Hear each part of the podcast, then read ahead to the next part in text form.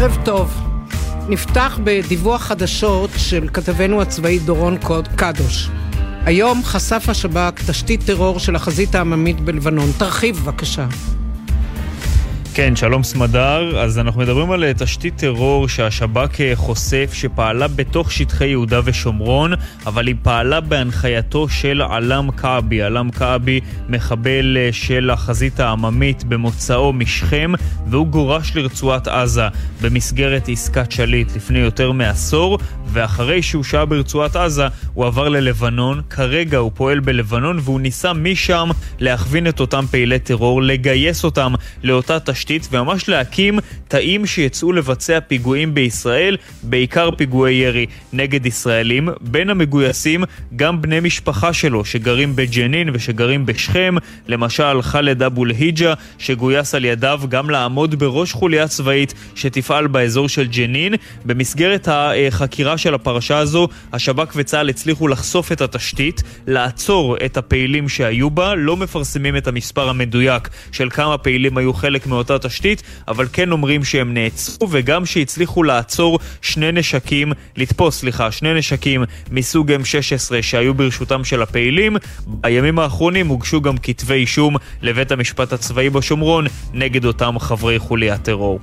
הלאה, שר הביטחון יואב גלנט שיגר אזהרה חריפה למזכ"ל חיזבאללה חסן נסראללה. ישראל, הוא אמר, לא תהסס לפעול, אנחנו מוכנים. גם כאן תרחיב. מבקר היום בהר דוב בגבול לבנון, מוקד המחלוקת אולי העיקרי והחשוב והמרכזי ביותר בין ישראל לבין חיזבאללה בימים האלה, ושר הביטחון גלנט אומר שם את הדברים הבאים: אני מזהיר את חיזבאללה, את נסראללה, לא לעשות טעות. עשיתם טעויות בעבר, שילמתם מחירים מאוד כבדים. אם חלילה תתפתח פה הסלמה או עימות, אנחנו נחזיר את לבנון לעידן האבן, כך מאיים שר הביטחון, והוא מוסיף: לא נהסס להפעיל את כל העוצמה שלנו ולשחוק כל מטר של חיזבאללה ושל לבנון אם נידרש לזה. למעשה שר הביטחון אומר מצד אחד שישראל לא מעוניינת במלחמה, שהיא מזהה את מה שנסראללה מנסה או מתכוון לעשות והיא לא רוצה להיגרר לשם, אבל מצד, מהצד השני הוא מעביר את המסר שאם כן בסופו של דבר ישראל תיאלץ להיגרר לעימות כזה בצפון, אז היא גם תגיב ותגיב בעוצמה. אנחנו שומעים את האיומים, את המסרים, את האזהרות האלה מצידם של בכירי מערכת הביטחון הישראלית כבר לא מעט זמן, אז היום שר הביטחון מנצל הזדמנות נוספת כשהוא מסייר בגבול הצפון ועושה זאת פעם נוספת, כשצריך להגיד, הנקודה שבה הוא מבקר, הר דוב, היא נקודה שבה אנחנו רואים בחודשים האחרונים, קודם כל את האוהל שחיזבאללה הקים בתוך שטח ישראל, אוהל שחוצה בכמה עשרות מטרים את הקו הכחול, קו הגבול הבינלאומי, או יותר נכון קו הנסיגה של שנת 2000 שהוכר על ידי האו"ם. חיזבאללה חורג ממנו כבר כמה חודשים, לא מפנה את האוהל שלו משם, ועדיין ישראל לא מצליחה להזיז אותו משם באמצעים דיפלומטיים, ויש עדיין התלבטויות בצמרת הישראלית איך לטפל באירוע הזה. מהצד השני, משהו שראינו בימים האחרונים, זה חומה חדשה במקטע של כמה מטרים בודדים, שישראל בנתה גם כן בהר דוב לא רחוק משם, ולבנון טוענת עכשיו שאותה חומה חוצה גם היא את הקו הכחול בכמה מטרים, ושלמעשה ישראל עכשיו היא זו שפוגעת בריבונות הלבנונית וחורגת. יש כאן סמדר, נדמה לי, איזשהו ניסיון של חיזבאללה לנסות לתת משקל נגד לטענות הישראליות נגד האוהל, ולהראות שבהר דוב הדברים הם לא בדיוק ברורים כפי שישראל מנסה לעשות אותם, אז לבנון גם הגישה תלונה ליוניפיל על החומה הזו, וישראל עכשיו נדרשת להשיב אה, תשובות. אנחנו עוד אה, נצטרך לראות לאן הסוגיה הזו מתפתחת במהלך הימים הקרובים. ועניין נוסף, הרמטכ"ל הרצי הלוי הופיע היום בלשכת הגיוס כדי... לשוחח עם המתגייסים החדשים. בוא תרחיב קצת מה אומר הרמטכ"ל. כן, אז תראי, הרמטכ"ל הרצי הלוי, גם הוא מחפש הזדמנויות להעביר את המסרים שלו בנוגע לא למצב החיצוני הפעם, לא לבנון ולא איראן, אלא למצב הפנימי ולמה שקורה בתוך מדינת ישראל וגם בתוך צה"ל. והרמטכ"ל היום מבקר בבקו"ם, בבסיס הקליטה והמיון בתל השומר, הוא מדבר עם המתגייסים החדשים, היום היו גיוסים גם לחטיבת גולני וגם לחיל השריון, והוא אומר להם, אנחנו מחנכים שצה"ל יהיה צבא העם במדינת ישראל, רוצים לגייס כמה שיותר אנשים מכ... כמה שיותר חלקים של העם, להביא אותם לצה"ל, להיות ביחד. יש כאן נדמה לי איזושהי רמיזה לכוונות של הקואליציה לחוקק את חוק הגיוס החדש, שייתן פטור גורף לשירות אה, בצה"ל לחרדים. אז הרמטכ"ל כאן מעביר מסר מאוד חשוב בנוגע למה העמדה של צה"ל בנוגע לגיוס הזה, ועוד אומר הרמטכ"ל למתגייסים החדשים, יש היום מחלוקת בחברה הישראלית, מחלוקת קשה. הרבה אנשים, דיברתי גם עם הורים של חלק מכם בחוץ, מרגישים קשה עם המחלוקת הזו, אז הרמטכ"ל מגיע ממקום שהוא קודם כל מודע לקשיים, מודע לעובדה שיש גם מלש"בים והורים של מלש"בים ששקלו אם בכלל לשלוח את הילד שלהם ליום הגיוס. בשלב הזה אמנם בצה"ל לא מזהים תופעה כזו של מלש"בים שמסרבים להגיע לבקו"ם, שמסרבים להתייצב ליום הגיוס שלהם, אבל בהחלט חוששים שהדבר הזה עוד עלול אולי לקרות בהמשך, ולכן הרמטכ"ל מבקש להעביר את המסר והוא אומר צה"ל הוא ההזדמנות הכי גדולה של מדינת ישראל במחלוקת הזו. יש לנו מטרה אחת משותפת ואנחנו עושים אותה ביחד, והיא להגן על המדינה. אלה הדברים של הרמטכ"ל הרצי הלוי היום. תודה רבה, דורון קדוש. תודה. עכשיו מתחילים. אנחנו, לפחות המנחה, פעם ראשונה בתוכנית המורחבת של רצועת הביטחון, שתעסוק הערב במזרח התיכון וסביבתו והקשרים לישראל. נפתח בהפגנה אתמול, שבה השתתפו, נדמה לי בפעם הראשונה, ערבים ויהודים ביחד, צעדו לצד ארונות, ארונות קבורה, סמי ארונות קבורה, שנועדו לסמל את 140 ההרוגים מהמגזר הערבי. נמשיך לאיראן, שם אין צעדות או הפגנות שמקבלות אישור מהדרג המדיני-ביטחוני. הנשים פעילות, ועכשיו המירו, השלטון המיר את אנשיהן למשהו חדש שנועד להרתיע אותן. תארו לעצמכם, שתי רופאות נשלחות לחדרי מתים לרחוץ כוויות. הלאה, פגישת פתע, לפחות אה, הפתעה למי שעוקבים אחרי פגישתם של המלך עבדאללה עם מחמוד עבאס, אבו מאזן, היום, לפני הצהריים, בארמון המלוכה הירדני. זאת לא פגישה פתאומית, לחלוטין, אבל משהו ככל הנראה הקפיץ אותם ואת מלוויהם הבכירים, נדבר על זה. ומשם נדלג קרוב אל ההצגה מלכת האמבטיה בתיאטרון היהודי-ערבי ביפו. הייתי שם פעמיים. היה מראה יוצא דופן לראות קהל מעורב יהודים וערבים. ונחתום בפינה חדשה, הפעם דוקטור אורנה מזרחי מהמרכז למחקרים אסטרטגיים תדבר על מדינה קרובה אלינו, על לבנון, ועל מי, אם לא חיזבאללה, כן או לא, להיערך מהצד הישראלי לתקיפה או מהצד של חיזבאללה. זהו, מתחילים.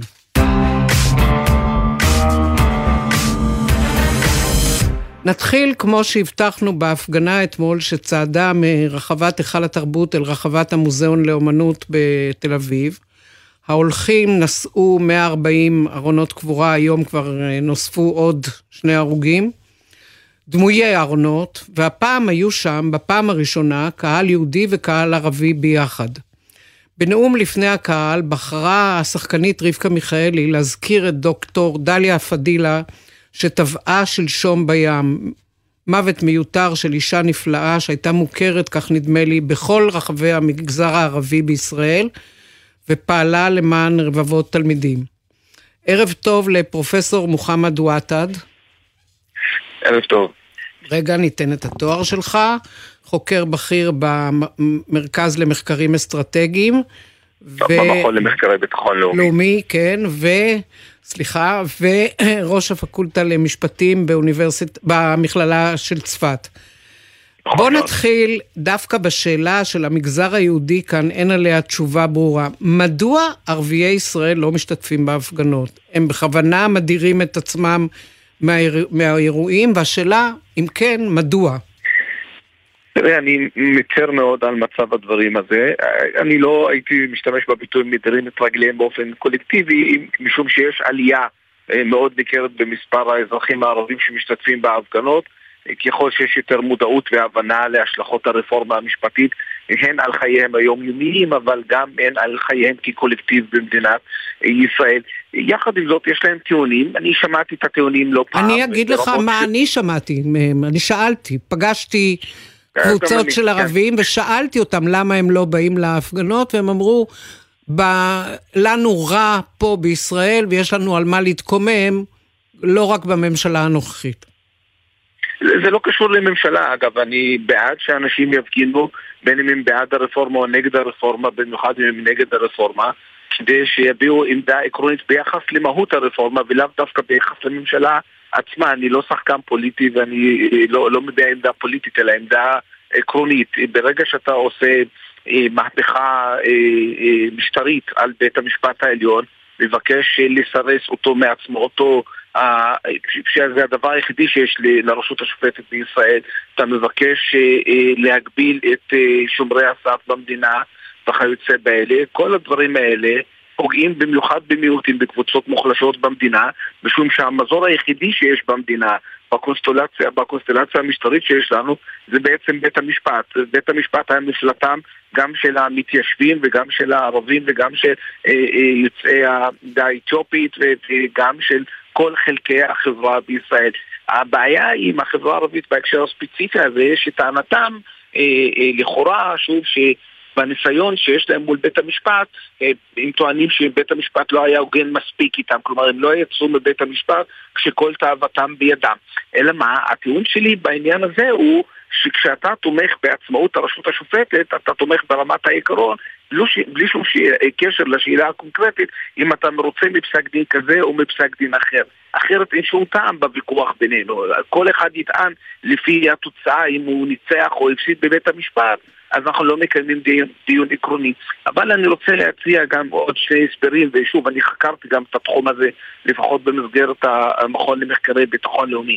טענה אחת של הציבור הערבי, והיא טענה אה, שאי אפשר לדחות אותה במחי יד, אה, עוסקת במצב הקיים בחברה הערבית. החברה הערבית חברה, חברה מדממת, בלשון המעטה. התחלת את הפתיח שלך במצעד המוות כפי שכונה על ידי המארגנים. אז באמת מספר... רציתי, רציתי לשאול אותך, מה עשה לך כערבי ישראלי, מה עשתה לך תהלוכת הארונות אתמול? ראשית כל, הייתי מעדיף שלא נהיה במצב הזה ושלא נצטרך לעשות תהלוכה כזו, נתחיל מזה. דבר שני, אני אומר את זה עכשיו uh, כאדם. הרגשתי חנוק, חנוק מאוד, משום שבעצם התהלוכה הזו היא הייתה סוג של הצגה במובן הטוב של המילה, היא שיקפה לחברה הישראלית בכללותה. כן, היא שמה את האמת מול, כן. מול הפנים. כן, כן. ולראות אנשים כשהם מתהלכים עם ארונות גבורה ועם אה, תכרכים בגדי אה, מוות, זה, זה חונק, זה הרגשה רעה מאוד, אבל מצד שני, אני ראיתי קודם כל את האזרחות הישראלית שלי, את השותפות הגורל בין ערבים ליהודים צועדים ביחד בצעדה מתורבתת, מבחינה משטרית, מבחינה אזרחית, צועדים בלב ליבה של תל אביב, מציגים קול חד ברור ונהיר, ואני מקווה שבאמת ההד שיוצא מהתהלוכה הזו אה, אה, יישמע גם בקרב מקבלי ההחלטות, החל ממשטרת ישראל ועובר במשרד לביטחון פנים וכלה בממשלת ישראל. מדובר במצב חירום לאומי. אני חוקר את זה שוב ושוב ושוב, ואני מגלה שבעצם אחד מעמודי התווך של הביטחון הלאומי של כל מדינה אגב, זה הביטחון האישי של אזרחיה. לא כל שכן כאשר מדובר בביטחון האישי של קולקטיב גדול, שזה המיעוט הערבי במדינת ישראל. אם לא השכלנו לעת הזו להבין שמדובר במצב חירום לאומי, אז מצבנו קשה מאוד. והדבר הזה מחייב פעילות יוצאת אה, אה, מן הכלל, פעילות חריגה. רגע, אני רוצה. לשאול אותך עוד שאלה. אני אגיד את, ה, את האמת במילים מאוד פשוטות. יש היום פחד אמיתי אצל היהודים בישראל להתקרב ליישובים ערבים. נדמה לי שגם המשטרה לא בדיוק נכנסת לתוך האזורים הבעייתיים, כאילו זאת בעיה שלכם, בעיה של המגזר הערבי, שהתמודדו עם עצמם. אתה מסכים עם התיאור שלי? אני לא יודע, אני משפטן, כדי שאני אטען טענה צריך אה, רובד עובדתי, ואין לי את הרובד העובדתי הזה. יחד עם זאת, אה, נוכחותה, אה, או היעדר נוכחותה ליתר דיוק של המשטרה במרחב הציבורי בחברה הישראלית, בולט לעין. בולט לעין במובן זה שאני עד, כמו שאת עדה לכך, שכל יום, לא כל שני וחמישי, ולפעמים יותר מפעם אחת ביום, יש אירועי רצח בחברה הערבית, ואני לא מדבר אפילו על אירועי אלימות שלא נגמרים ברצח, לאור יום, אפילו ליד תחנות משטרה בעיר כמו אום אל-פחם ויישובים ערבים אחרים שכן יש בהם תחנות משטרה, כאילו שאף אחד לא סופר את המשטרה, וכשהמשטרה מגיעה, ואני לא בא בטענה למשטרה כגוף, ההפך, אני רוצה לחזק את המשטרה. משטרה בישראל זה גוף חלש, במידה מסוימת זה גם גוף מוחלש, ואני כן רוצה שהמשטר המרכזי במדינת ישראל, הממשלה, תגבה את המשטרה, תעניק להם את הכלים, את התקציבים, את ה... אה, אה, אה, את, את הגיוסים הנדרשים, את תוכניות הפעולה וסמכויות הנדרשות השלטוניות כדי שהם יוכלו לאכוף את החוק בסדר. אבל במצב הקיים היום מעמד השוטר בכלל, אבל מעמד המשטרה בפרט, או ההפך, מעמד המשטרה בכלל ומעמד השוטר בפרט הוא מאוד חלש ומאוד מוחלש, ולכן אנחנו רואים את מה שאנחנו רואים. יש דרך לפתור את הבעיה הזו, זה לא שאין. חברה ערבית מדממת לא כי היא חברה אלימה, אלא כי יש ארבעה-חמישה ארגוני פשיעה שהשתלטו עליה, וניתן להילחם בארגוני הפשיעה. יש לך כלים סטטוטוריים שקיימים בחוק. חוק המאבק לארגוני. אה, פשיעה.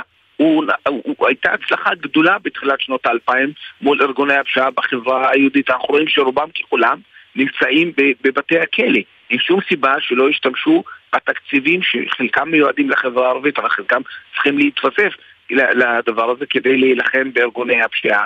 יש לך אה, כלים נוספים שקיימים בחוק הזה, שבעצם מגמישים את, את כל החוקים שאנחנו מכירים בדיני עונשין לדיני ראיות, לסדר דיני פלילי, אפילו סמכויות החילוט. לכן השתמשו בדבר הזה. ראינו ניסיון לאחרונה מול אחת... אני מוכרחה לחתוך אותך, כי אנחנו מתקרבים לסוף האייטם הזה, אבל אני רוצה לשאול אותך, היום, כשאתה מסתכל על התמונה כן. מסביב, אתה אופטימי? ואני לא, מדברת על המגזר שלך. לא, לא, אני פסימי מאוד, אני הייתי מאוד רוצה להיות אופטימי. אין לי תקווה שהסוגיה הזאת תיפתר מתוך החברה הערבית, כי זה כבר עבר את הסוגיה, אם כן יש חינוך או אין חינוך, אם יש אה, אה, אה, מוסדות תרבות או אין מוסדות תרבות. הסיטואציה היום היא במצב של קיצון, והיא דורשת שימוש בכלים קיצוניים מצד גורמי אכיפת החוק. גורמי אכיפת החוק שנבחרו לדבר הזה זה הממשלה, זה המשרד לביטחון אה, לאומי ושירות הביטחון הכללי בסוגיות מסוימות, בכלים מסוימים ובמקומות מסוימים. אין לי את הזמן להרחיב בנושא הזה, אבל בהזדמנות אחרת אני אשמח מאוד להרחיב. ובהצהרה הפסימית הזאת אנחנו נסיים, ותודה רבה לך, פרופסור מוחמד וואטי. תודה לך, על הפסימיות. כל טוב. עכשיו, במעבר חד, נעבור לאיראן הלא רגועה. כלפי חוץ, המדינה האסלאמית מנסה להתחבט בשאלה מה עושים באמת מול סעודיה, שאיתה אחרי 11 שנים כרתו ברית וחתמו על חוזים ואפילו החליפו שגרירים. אלא שסעודיה, במקביל, יורש העצר בן סלמן, עובד בשקט עם האמריקאים והאיראנים עוקבים. אפילו ישראל נכנסת לתמונה האיראנית. כשדובר משרד החוץ בטהרן מזהיר את, העיר, את הסעודים לא, לא לחתום ולא לבצע שיתופי פעולה עם הישות הציונית. ערב טוב לדוקטור רז צימת, מהמכון למחקרי ביטחון לאומי ומרכז אליינס ללימודים איראנים באוניברסיטת תל אביב. ערב טוב, סמדור. אתה מסכים עם מה שאמרתי עכשיו, עם התמונה האיראנית כמו שתיארתי אותה? תראי, אני חושב שבסך הכל כשהאיראנים מסתכלים אה, על מצבם נכון להיום ומשווים אותו למצבם לפני שנה, גם בהיבט הפנימי, שאולי נדבר עליו בהמשך, וגם בהקשר האזורי, אה, למרות שהם אה, בהחלט אה, אינם שבעי רצון מהמגמה או מהדיווחים על אה, אפשרות לעסקה, נורמליזציה משולשת של ישראל, סעודיה, ארה"ב, כן. אבל בסך הכל מצבם היום טוב יותר ממה שהיה בעבר.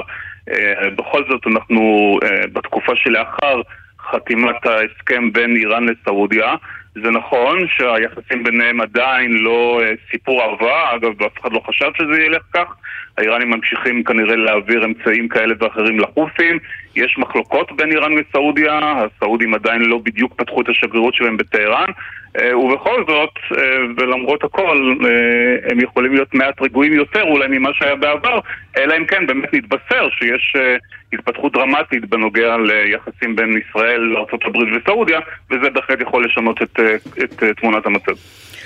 עכשיו בוא נדבר על המצב הפנימי, ואני רוצה להתרכז בנשים באיראן. זה נושא שלא יורד מהכותרות בשנתיים האחרונות.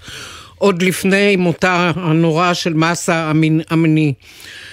עכשיו הכינו סדרת עונשים חדשה, כבר לא ממהרים להכניס לבתי הסוהר, יש סדרות טיפול פסיכיאטרי.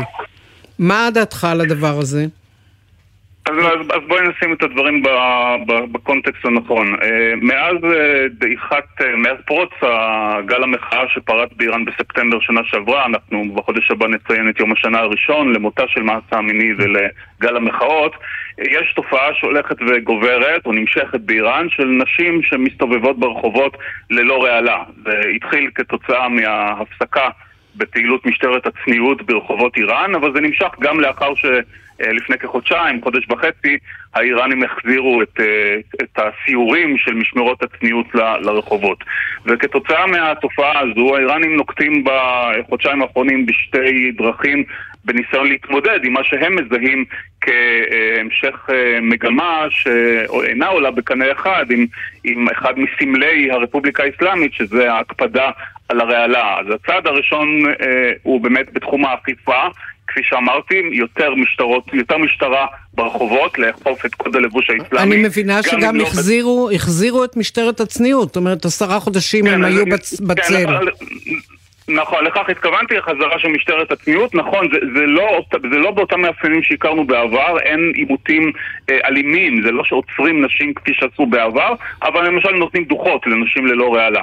הצד השני שעליו דיברת זה, זה נושא החקיקה, ובראשית השבוע אה, הועלתה לדיון אה, בפרלמנט האיראני, במג'לס, הצעת חוק ממשלתית, הצעה מאוד אה, רחבה של 70 סעיפים, שכוללת החרפה של הענישה בעיקר קנסות, גם לנשים שהסתובבו ללא רעלה וגם למשל לבתי עסקים שיאפשרו כניסתן של נשים ללא רעלה.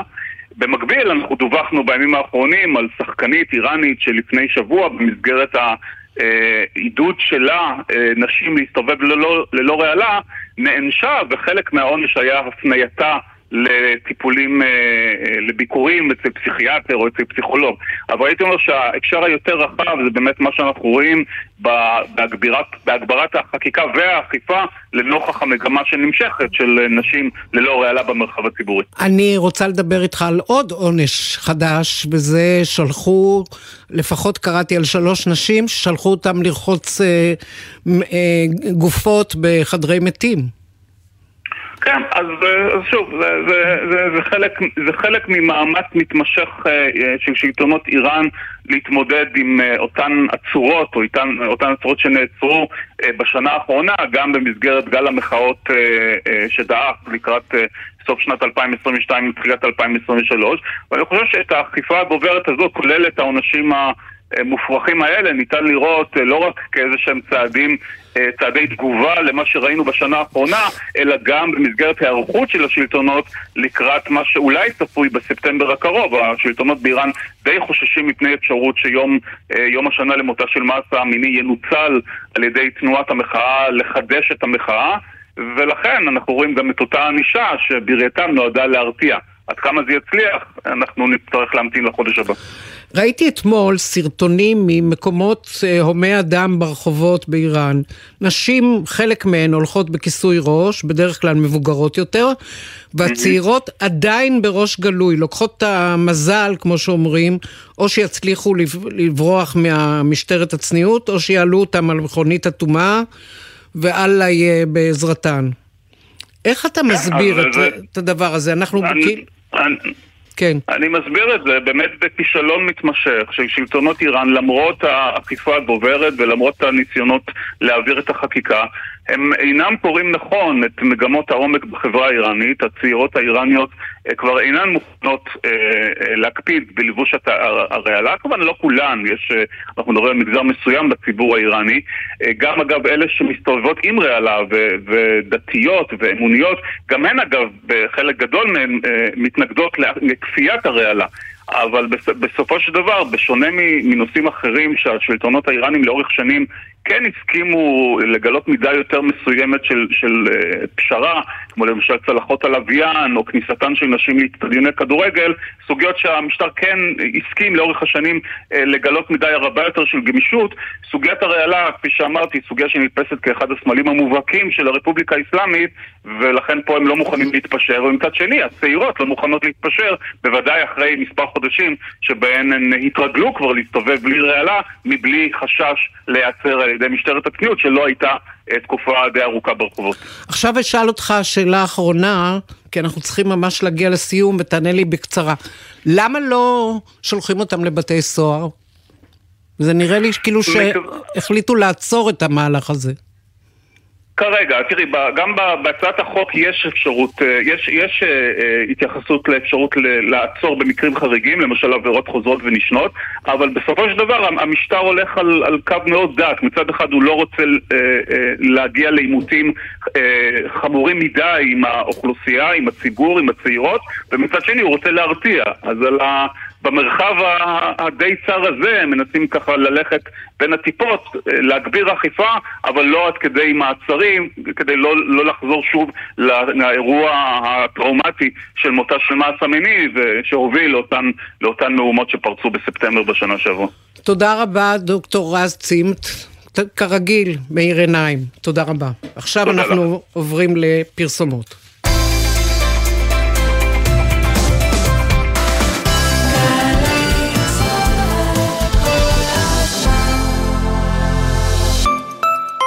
חוזרים מחו"ל? ודאו שאין לכם טרול בטרולי. צמחים, פירות, ירקות ודברי עט מחוץ לארץ עלולים לשאת מחלות ולחבל בחקלאות שלנו. חוק הגנת הצומח אוסר להכניס צמחים, פירות, ירקות ודברי עץ ארצה. ודאו שאין לכם טרולים בטרולי ותימנעו מקנסות. משרד החקלאות ופיתוח הכפר. השירותים להגנת הצומח ולביקורת. כל מי שגולש אחריי יודע שאני אומרת רק אמת. ואם יש משהו שאני יכולה להגיד לכם בפה מלא, הוא שהרבה יותר שווה לבלות במסעדות עם מנוי פיס.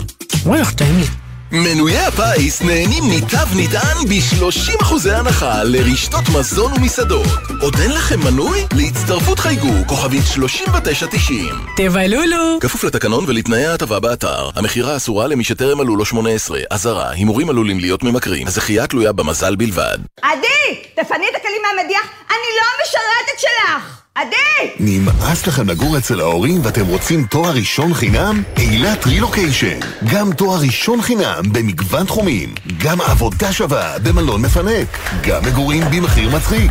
וגם חוויות לכל החיים. לפרטים חפשו עכשיו בגוגל אילת רילוקיישן. תואר ראשון חינם. מספר המקומות מוגבל. עיריית אילת והתאחדות המלונות אילת. רילוקיישן עלק. ומאחור הם צעקו כל הכבוד! שלום לכם, כאן אבשלום קור. רגע, הרי הצרפתים לא אומרים כל הכבוד בעברית. אז אנחנו לא צריכים לומר שאפו בצרפתית, אבל אסביר את המילה הצרפתית מחר בפינתי בבוקר לפני שש, בצהריים לפני שלוש. מה, אתה מתגייס לקרבי? כן, אחי. איזה תותח! איך ידעת? לרגל גיוסי יולי-אוגוסט, קצין התותחנים הראשי, תת-אלוף נרי הורוביץ, מתארח באולפן קולה של אמא בגלי צה"ל, עם הסיפורים הכי מעניינים מהחיל, הקולות מהשטח, והאיחולים לתותחנים החדשים. קולה של אמא, עם קצין התותחנים הראשי. שישי, עשר בבוקר, גלי צה"ל. גלי צה"ל וגלגלצ. תחנות הרדיו שלכם. תודה רבה ליותר משני מיליון ומאתיים אלף מאזיני תחנות גלי צה"ל. מוזיקה זה...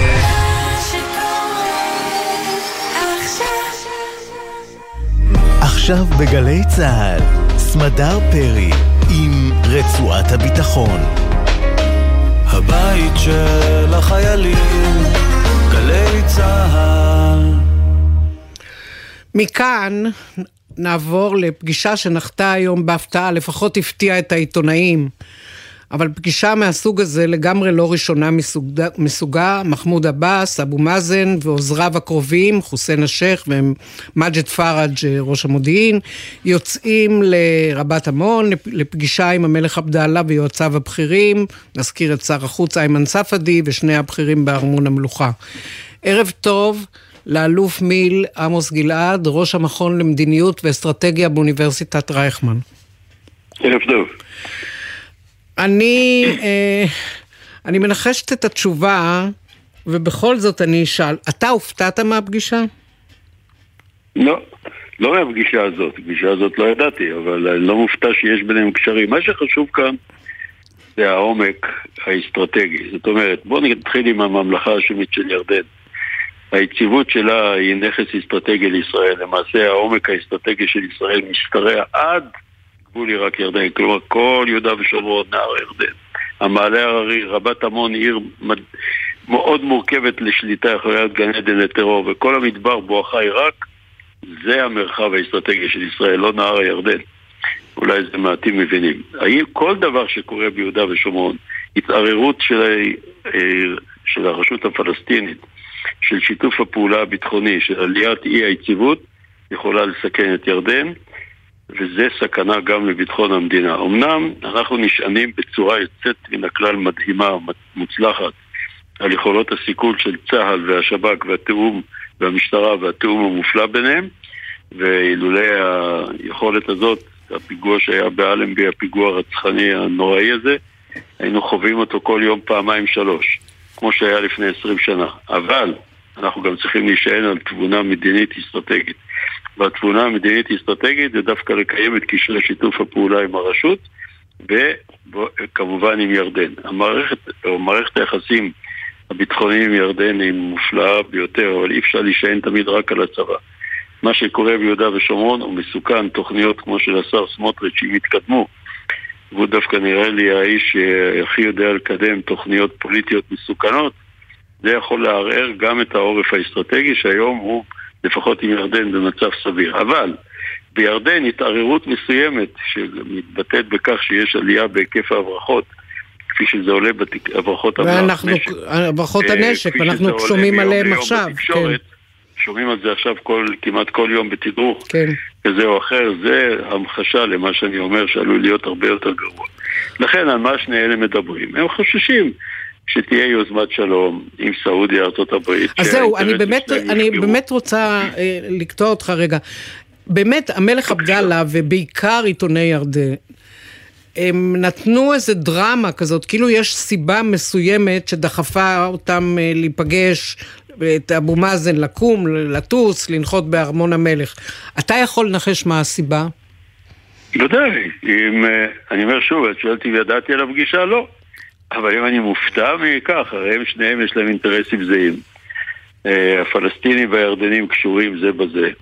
אנחנו צריכים להיות מאוד מודאגים שהיציבות בירדן לא תתערער כי זה נכס אסטרטגי ולכן הם דנים בעצם מה יקרה אם תהיה יוזמה ארה"ב סעודיה כאשר היחס של לפחות של, של ארה"ב כלפי ירדן ידוע זה יחס חיובי ביותר נכון. וגם כלפי הרשות הפלסטינית והאמריקאים לא יסכימו לעולם שתקום פה מדינה אחת לשני עמים שהיא תהיה מבוססת על עקרונות שעלולים להתפרש כמדכאים גזעניים וכיוצא בזה. אנחנו עלולים להפוך למעין דרום אפריקה. כרגע זה נראה רחוק, אבל זה עלול להתממש. מבחינתם זה איום קיומי עליהם, ובזה הם דנים.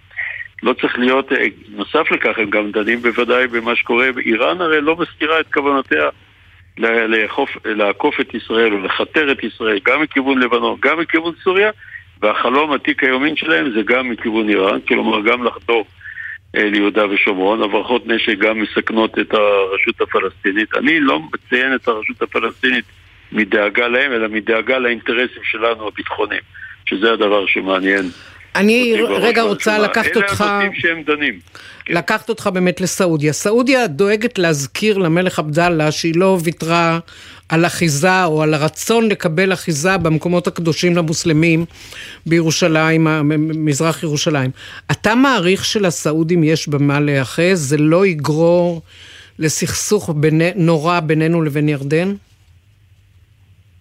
קודם כל, אם הסעודים ירצו את זה, מה אכפת להם שיהיה סכסוך בינינו לבין ירדן?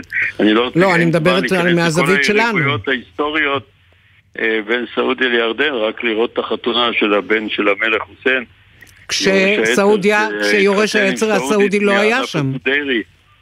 זה אותו ענף, סודרי. כן. אבל אני לא רוצה להיכנס לפרטים. הסעודים, אני לא חושב שהם מעלים כרגע, הם גם, אנחנו לא שומעים את זה בפרופיל גבוה, את הנושא של המקומות הקדושים, הם בעצמם מנהלים את המקומות הקדושים לאסלאם, והנושא של ירושלים הוא חשוב להם בוודאי, הוא גם חשוב לכל המוסלמים, אבל כרגע על הפרק זה ברית אסטרטגית בין סעודיה לבין ארה"ב, שהסעודים מעוניינים בעצם במעטפות הגנה, כולל אה, מעגל דלק גרעיני, שיאפשר להם, אה, למלך, שמתכנן קדנציה של 40-50 שנה, אה, לשלוט ביד רמה כמדינה מנהיגה, גם אם הנפט יהיה זל, שהיא כבר ליצור את החלופות למנהיגות של העולם המוסלמי כמעצמה גלובלית.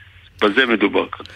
אני מזהה התלהבות גדולה מאוד אצל ראש הממשלה נתניהו, ועוד יותר גדולה אצל שר החוץ אלי כהן, שהזכיר בריאיון בעיתון אילף, הערבי-סעודי, ממש אה, הוא הלך להתראיין כדי להוציא מילים חיוביות והבטחות אל הלא נודע ביחסים העתידים עם סעודיה. נדמה לי שיורש העצר בן סלמן הרבה יותר זהיר ומחושב.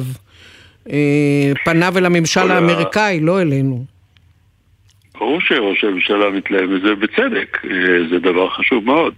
הוא, יכול להיות שהוא חושב, אלי כהן אמר ששר החוץ, שאפשר להתעלם מהבעיה הפלסטינית. ואולי זה כך נראה היום, אני חושב שאי אפשר להתעלם, בטח לא מה שמתרחש שם מבחינה מדינית. כשאנחנו לוחמים בטרור זה לגיטימי. מעשה טרור נגד פלסטינים, אה, התנחלויות, קוראים לזה התנחלויות, זה שם יפה, זה למעשה יצירת מציאות שהיא לא מקובלת, לא בעולם, היא לא תהיה לגיטימית, ההפיכה המשטרית, פגיעה בבית המשפט העליון. כל הדברים האלה יכולים לשבש גם את ההסכם ההיסטורי הזה, שהוא הזדמנות שאם תוחמץ, אי אפשר יהיה להצדיק אותה. עכשיו, כשמדובר על מה שהסעודים רוצים, וזה כמו שאמרתי, ברית אסטרטגית, ומה שהאמריקאים רוצים, שהמדינה החשובה הזאת, סעודיה, תהיה קשורה איתם בקשרים אסטרטגיים ולא תפנה לסין וכיוצא בזה. ישראל יכולה לספק את הלגיטימציה אולי בקונגרס האמריקאי, שיתקשה אולי לאשר את הברית. זאת ההנחה שגם רווחת אצלנו על פי מה שמתפרסם בתקשורת, ויש לה היגיון. אבל אני אומר שההפיכה המשטרית, אם תימשך, שתהרוס את ישראל כדמוקרטיה, והיחס לפלסטינים, המדיניות הנוכחית, שלא הייתה מעולם כזאת, אה, כפי שמוביל אותה סמוטריץ' תחת אסטרטגיית ההכרעה שהוא פרסם אותה ב-2017 ונראה לי שהוא מתכוון לממש כל סעיף והוא גם צועד לכיוון הזה היא יכולה לסכן את ביטחון המדינה ממש, את הביטחון הלאומי, כיוון שהעולם לא יקבל אותנו, אנחנו שייכים לעולם הדמוקרטי, וזה גם יכול לפגוע בנו, כפי שמתריעים, גם קברניטי ביטחון וגם קברניטי כלכלה, אה, שאנחנו עלולים להיפגע בכל מרכיבי העוצמה שלנו שעלולים להפוך לחולשה. למעשה פה מדובר על דברים היסטוריים גורליים. אתה יודע, המזרח התיכון משתנה לנו מול העיניים, גישות, מקומות, עדיפויות, הרכב חברתי, מאמצים לברוח ממדינות כושלות. אני אחזיר אותך היום לפגישה בארמון המלך הירדני. מה יכול אבו מאזן להבטיח, אם בכלל, לצעירים בגדה המערבית? ואותה השאלה לגבי המלך עבדאללה, מה הוא יוכל לתת לצעירים אצלו בירדן? מקומות עבודה, הלוואות, לימודים חינם? לא. המצב הכלכלי הוא די קשה. למי שאחראי בכלל לרווחה כלכלית כלשהי ביהודה ושומרון זה ישראל, שמספקת כ-200 אלף, 160, זה תלוי מי סופר את זה, אלף מקומות עבודה, כתוצאה מזה יש להם קיום, לכן גם אולי אין מהומות אה, רחבות היקף. בירדן המצב הכלכלי הוא מאוד מורכב. אה, לנו צריכים להתפלל כל יום שהיציבות, יש כאלה בישראל שחותרים שירדן תהפוך לפלסטין ורואים כן. בכך את התממשות החלומות המטורפים שלהם, בעיניי מטורפים זה בהגדרה מה תורם או מחליש את ביטחון המדינה. ירדן מגלמת את המילה דמים, המילה העתיקה הזאת שזה הרבה דם והרבה כסף שנחסך, משאבים אדירים שנחסכים כתוצאה מהיחסים הביטחוניים המדהימים בינינו לבינם. מה הם יכולים להבטיח לצעירים? במצב הנוכחי לא הרבה. וזה בהחלט בעיה. טוב, אנחנו... ואבו מאזן הוא הולך ומתקרב, כנראה שקיצו קרוב מתחילתו לפי הערכתי, המלומדת, ואם זה אכן נכון, אני לא רואה שהוא מכין יורש, יש כאלה שמדברים על יורש כזה או אחר. אני סבור שבסופו של דבר, אם הדברים ימשיכו להתגלגל, יקום מישהו קיצוני, מסוכן כמו אה, מרואן ברגותי, שגם אם הוא יישב בכלא, הוא ינסה להפוך למנדלה. ואלה שאנחנו מציינים אותם כמי שאנחנו רוצים, בדרך כלל כשאנחנו מציינים מישהו שהוא רצוי, הוא בדרך כלל לא, לא, לא הופך ליורש. כן, תמונה לא מבטיחה, והיא מאוד אה, פסימית התמונה הזאת, אבל אנחנו צריכים אה, לא ללמוד לא להכיר את המציאות. כן. כשאומרים על משהו פסימי זה אומרים הוא רואה שחורות ואין לזה בסיס. אני חושב שזו תמונה ריאלית ואני ממש אה, מעולם לא חוויתי ולא חלמתי ש- או לא חשבתי שאני אחווה מצב שישראל, שמגיעה לשיאי הביטחון הלאומי בביטחון, בכלכלה, בצבא, במדע, בטכנולוגיה, בהייטק, תחליש את עצמה מתוך בחירה עצמית שאין לה שום היגיון וההיסטוריה לא תבין. ואשאל אותך שאלה אחרונה ותענה לי במשפט אחד. אתה משתתף בהפגנות? אני מדבר בהם, כן. אוקיי. מתוך דאגה לישראל ורצון לתרום משהו כדי להציל את ישראל מ... מעצמה. מעצמה. תודה רבה, אלוף מיל עמוס גלעד. שלום. עכשיו נעבור להצגה שהתחילה לרוץ בחודש האחרון בתיאטרון היהודי-ערבי ביפו.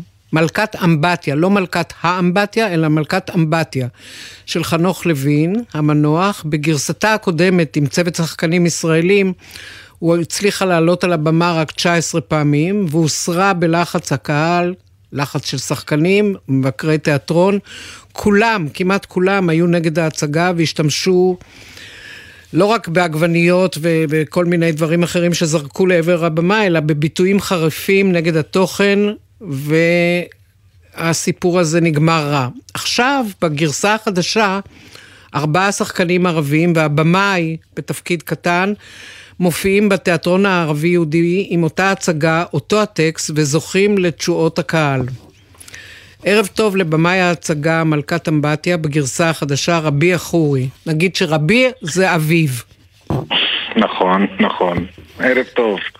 קודם כל ספר על עצמך ובין השאר תגלה לנו מתי, אם בכלל, נתקלת בפעם הראשונה בטקסט של אה, חנוך לוין ומה הוא מסמל עבורך. אה, קודם כל ככה, אם אני אספר על עצמי, אני שחקן במקור, אה, התחלתי לביים אה, רק בשלוש השנים האחרונים אה, ולמדתי באוניברסיטת חיפה, מזה 17 שנה כאילו כמעט אני בתחום הזה.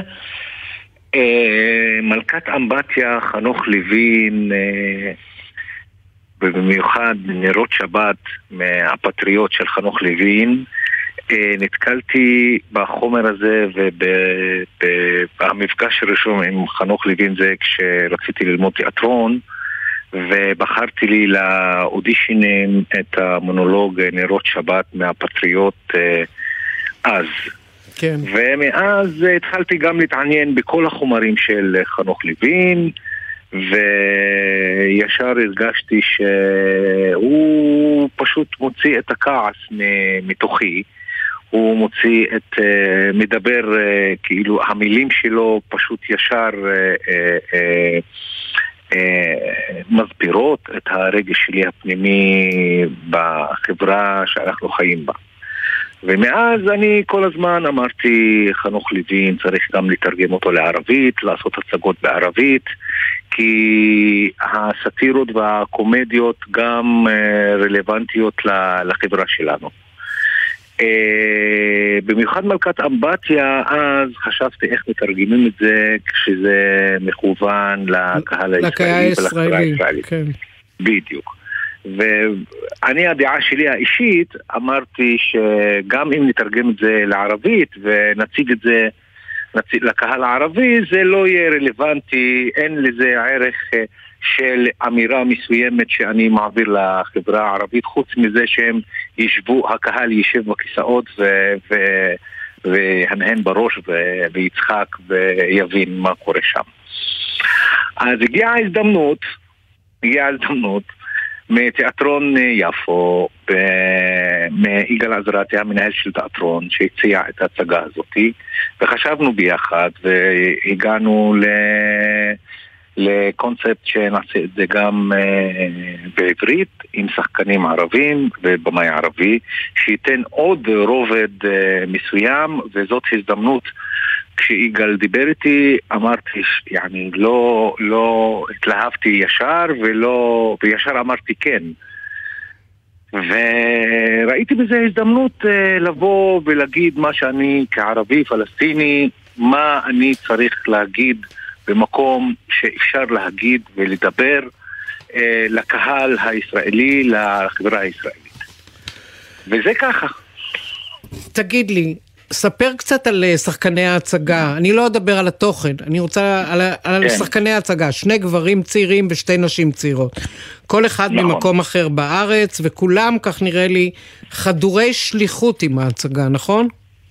כן, כן, כן, כן. Uh, הבחירה של השחקנים, קודם כל, uh, לפני, uh, לפני, uh, uh, לפני זה כאילו הסתכלתי וראיתי מה אני צריך uh, כדי להביא את ההצגה ברמה שתתאים ל, ל, לחומרים של חנוך לוין, גם uh, למה שהוא אומר, וממקום יותר uh, מהותי אשר טכני. השחקנים, בחרתי אותם כי חיפשתי גם שחקנים שהם אה, גם יודעים לשיר, במיוחד השירים האלה ש, ש, שגם כן הם לא קרובים אלינו בחברה הערבית, גם המוזיקה וסוג הלחנים שיש שם וגם סוג המוזיקה זה לא ממש אנחנו שומעים את זה ביום יום או שזה אה, כאילו אה, מופנם אצלנו הדבר הזה בפנים. אה, ומצאתי את, אה, את מונה חווה שבעיניי היא שחקנית מעולה וזמרת מצוינת וכישרונית. וגם הבנתי את כל ה... אצלה מה הדחף שלה מבפנים לבוא ולהשתתף בהצגה הזאת, מה התכנים שלה, איך היא חושבת אה, כערבייה פלסטינית. גם בסאם בירומי שהוא לפני שהוא שחקן הוא גם זמר ש... שיש לו להקת חלאס אה, כן. והבנתי, ש- שהבנתי שהוא גם יכול ויש לו את היכולת לשיר את הסטייל הזה והסגנון הזה של המוזיקה שהיא בשנות ה-70 וגם כן משהו שהוא מערבי מעורב כזה אה, ואת אה, רמי סליבה, שחקן צעיר, ווואטן אה, עבד אל-גני, גם שחקנית צעירה שראיתי אצלם שגם הם מוזיקאים, ורמי שר מצוין, גם כן מנגן, הוא מוזיקאי. ורא- וראיתי את הדחף הזה כי תשמע, אנחנו הגענו לסוף. כן. אני חייבת לסיים, למרות שאני הייתי שומעת אותך עוד חצי שעה אוקיי. לפחות. אני, אבל אני אסיים ואני אגיד, אני ממליצה, אני ראיתי את ההצגה פעם וחצי, ישבתי עם כן. השחקנים, ואני כן. ממליצה לכל אחד ללכת לראות אותה. זה באמת באמת דבר יוצא דופן, מעניין ועשוי טוב. תודה לך, תודה לך, ושיבואו, כולם שיבואו תודה רבה. לראות. תודה לך, תודה לך. ביי.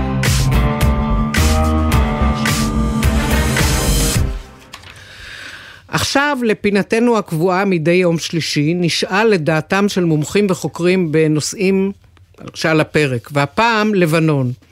היום שיגר שר הביטחון יואב גלנט אזהרה אל מנהיג חיזבאללה חסן נסראללה. לדבריו, לא נהסס להפעיל את כל העוצמה שלנו ולשחוק כל מטר של חיזבאללה ושל לבנון אם נידרש לזה.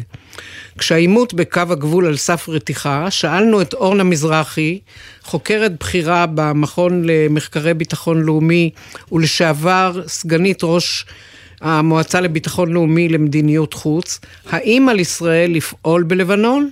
על מנת להוכיח לנסראללה שהוא טועה בהערכת החסר של יכולותיה הצ- הצבאיות, או להישאר כמו נסראללה רק בהצהרות.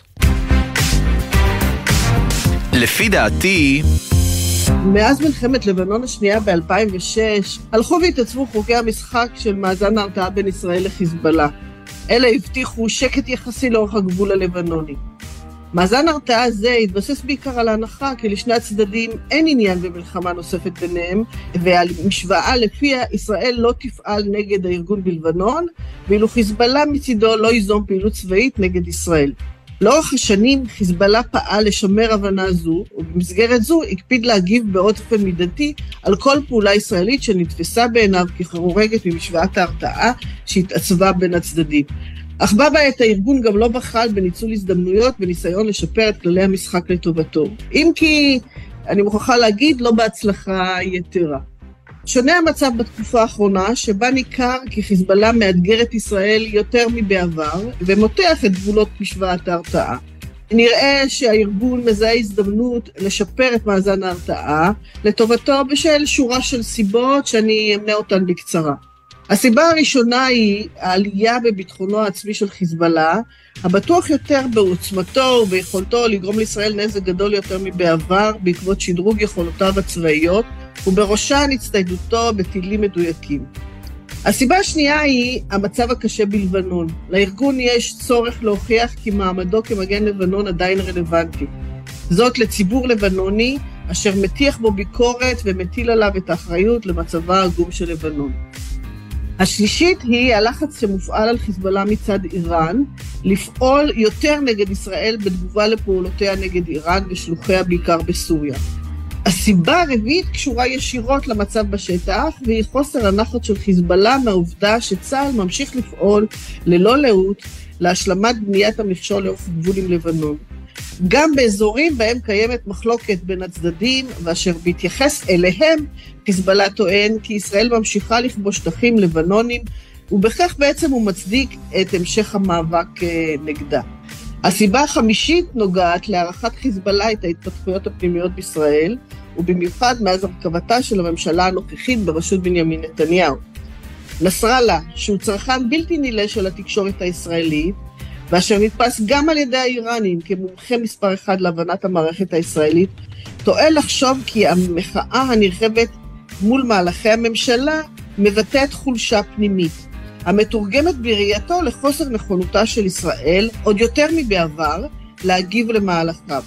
כך שלהבנתו, נקרתה בדרכו הזדמנות לשפר את מאזן ההרתעה מול ישראל לטובתו ולייצר מציאות חדשה בשטח. נסראללה מתייחס לכך מפורשות בנאומיו האחרונים, כשהוא טוען כי ההרתעה הישראלית נחלשה בעוד זו של חיזבאללה התחזקה, ולא בוחל באיומים על ישראל לבל תנקוט בפעולה מטופשת אשר תגרור תגובה של הארגון. לאור כל זאת, יש להבין את יתר התעוזה שמפגינים פעילי הארגון בחודשים האחרונים לאורך הגבול, תוך יצירת חיכוך עם חיילי צה"ל והפגנת נוכחות רחבה יותר וקבועה שלהם בצמידות לגבול. באותו זמן ניכר כי נסראללה מוכן ליטול סיכונים יותר מבעבר. ביטוי מרכזי לכך מהווה שיגורו של מחבל לשטח ישראל, אשר ביצע את הפיגוע בצומת מגידו במרץ האחרון. למיטב הבנתי, מגמה זו מחייבת בחינה מחדש של מדיניות התגובה הנוכחית מול הארגון של צה"ל, אשר אימץ עד עתה מדיניות זהירה ומכילה. זאת במטרה לעצב ולמצב מחדש את ההרתעה מול חיזבאללה. יכולותיו של צה"ל עולות עשרות מונים על אלה של חיזבאללה, וגם נסראללה מכיר בכך, וביכולת ההיזק של צה"ל לארגונו וללבנו בכלל. לכן גם הוא לא מעוניין בעימות נרחב עם ישראל. אך כנראה שהוא סומך על כך שישראל תימנע מכל יוזמה שתגרום להידרדרות צבאית, ואו שהוא אף מוכן להסתפק ולהסתכן בעימות מצומצם עם אה, צה"ל. בנסיבות אלה על צה"ל להכין קשת של פעולות נקודתיות, כולל פעולות חסויות, ולהפעילן באופן מדורג ומבוקר כדי להעביר לחיזבאללה ישראל נכונה להעצים את תגובותיה, וכי נסראללה שוגה בהערכת חסר של עוצמתה הצבאית ויכולתה לגבות ממנו מחיר כבד. נראה לי שקיים עדיין מרחב לא קטן של פעולות כאלה שצה"ל יכול לאמץ כדי לשפר את מאזן ההרתעה לטובתו ולערער את ביטחונו המופרז של חיזבאללה, מבלי לגלוש למערכה רחבה. נכון הוא שפעילות כזו אינה נטולת סיכונים להסלמה, ועל צה"ל להיערך גם לכך. תודה רבה לאליעזר ינקלוביץ', לשיר דוד, לגלעד בלום ולאילן גביש. אני סמדר פרי, ערב טוב.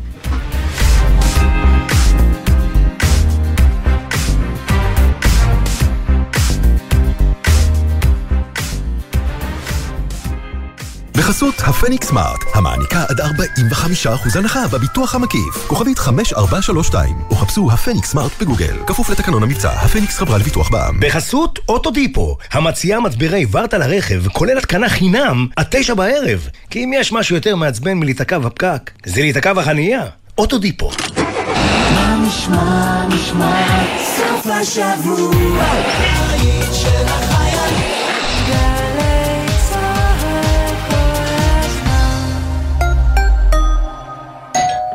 אה, אורי חזקיה! שקע ותקע? בכבודנו ובעצמנו. מצטער, זה לא זמן טוב. בדיוק עברתי דירה, ואני צריך להתקשר לחברת החשמל, לעדכן פרטים. להתקשר? אתה באמת מצחיק. תשלח וואטסאפ. וואטסאפ? שקע, תסביר. עברתם דירה וצריכים לעדכן פרטים בחברת החשמל? אפשר לשלוח וואטסאפ. חברת החשמל זמינים גם בוואטסאפ, במספר 055-7000-103. הורים, שימו לב, מענק הלימודים בדרך עליכם. הביטוח הלאומי משלם מענק לימודים בסך 1,101 שקלים לילדים בגילי בית הספר היסודי והתיכון, במשפחות שבראשן הורה גרוש, אלמן, רווק או פרוד, ובמשפחות של ארבעה ילדים או יותר המקבלות קצבאות קיום. המענק ישולם ישירות לחשבון הבנק שלכם ב-10 באוגוסט. לבדיקת זכאותכם ולבירור אם עליכם להגיש בקשה למענק, היכנסו לאתר הביטוח הלאומי, או חייגו כוכבית 6050. ביטוח לאומי לצדך, ברגעים החשובים של החיים. יזמים וקבלנים, קחו רגע שקט והקשיבו לים. הוא קורא לכם, הוא קורא לכם שלא להחמיץ את המכרז החדש של רשות מקרקעי ישראל ברובע שירת הים בנתניה. לאחר שיקום הקרקע והחזרת החוף לציבור, יצאנו לדרך. שמונה מתחמים למגורים, תיירות ופנאי, במיקום מושלם ברצועת החוף בנתניה, עם ים של אפשרויות. יזמים וקבלנים, אל תחמיצו את ההזדמנות. לפרטים ולהגשת הצעות, היכנסו לאתר רמי. מועד אחרון, 14 באוגוסט. רשות מקרקעי ישראל. אחי, אתה נראה לי קצת עייף. כאן סמל ראשון אור דביר, לוחם בסיירת גולני. וסיימתי שבועיים של פעילות מבצעית. אני מבין טוב טוב מה זה להיות גמור, אבל אתה יודע מה ההבדל ביני לבינך? שאני לא עולה על ההגה. כשאתה עייף, עצור להתרעננות במקום בטוח, או שתיתן את המפתחות למישהו אחר שינהג. סומך עליך, אח שלי. גם אני מחויב לאנשים שבדרך עם הרלב"ד.